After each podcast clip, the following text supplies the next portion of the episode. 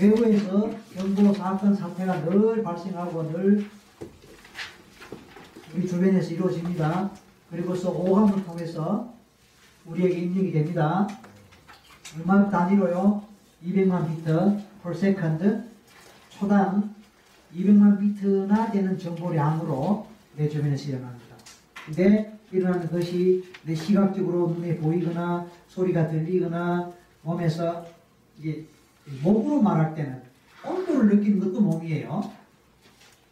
안기가 끼고 비가 오면 축축하고 습하다 이것도 어, 이것도 몸이에요. 습하다 덥다 이것도 몸이고요. 그다음 높은 산에 가면은 비가 멍해지나 이것도 몸이란 말이에요. 물에 들어가서 수영을 할 때 물의 느낌 그것도 몸이고 그 다음에 코와 입으로 우리는 이 내 세상이 내 주변에 있는 세상의 정보를 일단은 접합니다. 그게 이제 초당 200만 피트로 설명될 수 있을 정도로 엄청난 게 많은 정보량이란 말이죠. 그래서 항상 VAKOG 우리에게 입력이 된다는 거 아니면 우리가 접할 수 있다는 거.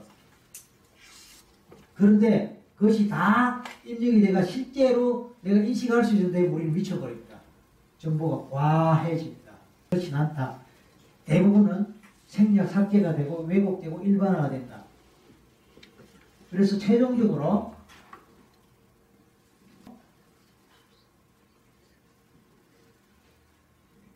유효하게 입력된 거는 134비트다. 134비트는 15,000분의 1이에요.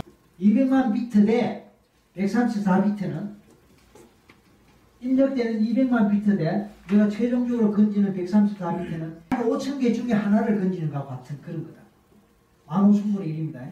15,000개 중에 한 가지를 건지는 겁니다. 근데 중요한 것은 15,000개 중에 한 가지를 건지고 나는 무의식적으로 어떤 생각을 하냐면 이것이 15,000개와 똑같은 것이다. 15,000을 대표한다고 생각하는 오류를 범하는 거예요. 그것을 자기 신념으로 가져버립니다.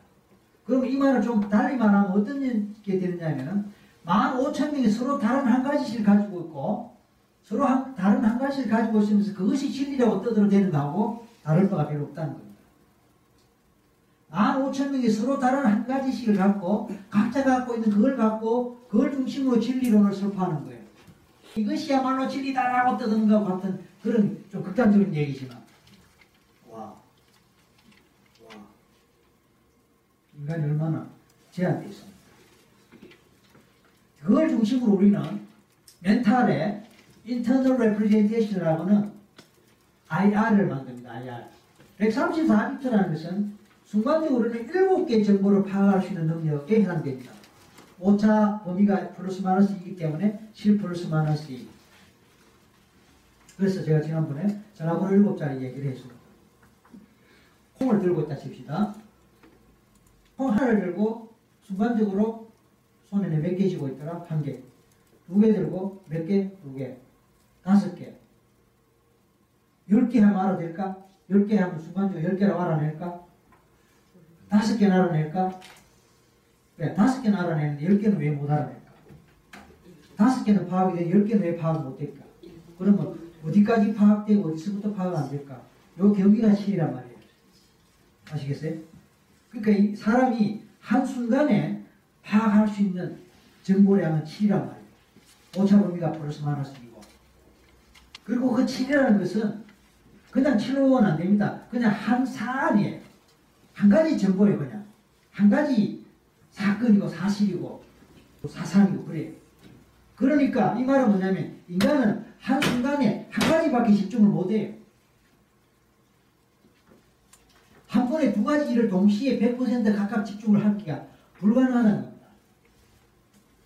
두 가지 일을 한다면 70대 30으로 40대 60으로 50대 50으로 분산되기 때문에 자동차 운전하면서 딴짓하면 사고 위험이 있다라고 말하는 이유가 그 자동차 운전하면서 휴대폰 하면은 양쪽으로 분산되니까 자동차 운전은 70%, 60%, 50%밖에 집중이 안 되니까 미처 놓칠 수 있다는 그런 논리가 되는 겁니다. 멀티태스크가 여러 가지 일을 하는 건데 능력이 있는 거죠. 오늘 약점이 있는 게 정말 해야 될 그 일에 대한 집중도가 떨어진다. 라고 하는 논리가 가능한 거예요. 10 플러스 마스 2는 한 가지 일을 말합니다. 그래서 전화번호를 묻는 순간에 생일 언제나 동시에 물어보면 대답이 거예요.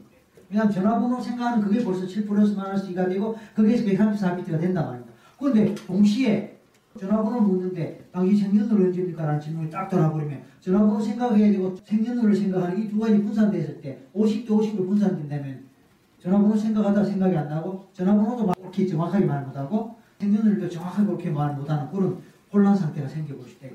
ADHD는 뭐냐? 몇 가지가 동시에 들어가고 동시에 말해야 되는 그런 상황이에요. 우리 청소년들 호기심이 뛰어나거든.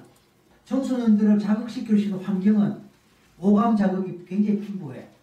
그러니까 호기심 뛰어난 데다가 곳곳에서 오감 자극이 나를 자극하니까 어디에 집중해야 될지 정신이 없어. 그러니까 한꺼번에 두 가지, 세 가지, 네 가지에 다 호기심 보이고 다 해야 되니까 정신 없지 뭐.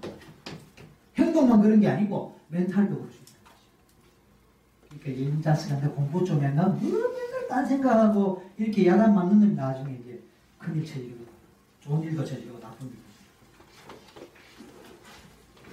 그런 걸 이제 이해, 이해할 필요가 있고 그리고 그 IR에서 어떤 IR을 갖느냐에 따라 심리 상태가 만들어지고 그에 따른 생리적 반응이 일어나고 행동이 일어난다. 그 얘기예요.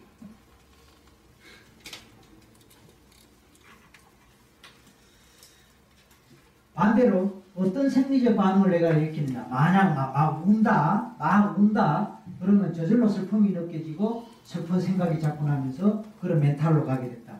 그래서 화살표는 위에서 내려오는 것도 되고 밑에서 올라가는 것도 된다. 그래서 NLP는 두 가지 방법을 다 쓴다. 웃음 치료 같은 거를 생각해 보면 밑에서 올라가는 패러다임이에요 웃음 치료의 원리 세 가지가 있는데 그 중에 하나는 무조건 웃어라. 웃다 보면 기분 좋아지고 기분 좋아지다 보면 행복해진다. 시도 때도 없이 웃어라. 계속 웃어라. 그래서 점점 올라가서 IR이 달라져서 늘 행복한 상태, 늘 행복한 상태, 늘 행복한 생각, 늘 행복한 마음. 그런 것만 보이고 기분 좋으면 기분 좋은, 좋은 것만 보이거든. 늘 행복하면은 하늘의 구름도 솜사탕으로 보여요. 그게 이제 이 원리가 되는데. 내가 행복하면 누가 날 욕하는 것도 내가 부러워서 저딴 소리 한다라고 동일한 자극인데도 그 자극이 다르게 와닿고 자극이 자극으로 안 느껴지고 뭐 그렇게 기분 나쁠 때는 칭찬해도 욕으로 들리고 그러니까 환경이라는 것이 나를 지배하는 것 같지만 동시에 내가 환경을 지배하는 것도 맞다는 것이야. 환경이 나를 만든다는 것도 맞지만 내가 환경을 만든다는 것도 맞아. 그래서 이 NLP 커뮤니케이션 모델에서도 왔다 갔다 하는 거예요. 그러니까 우리가 NLP 스킬, NLP 테크닉을 할 때도 왔다 갔다 하는 기법이 있어 있다. 결론은 마음에 따라 세상이 달리 보이고 일체의 신주다 그런 논리가 됩니다. 결국은 이제 지각의 지각의 중심성이죠.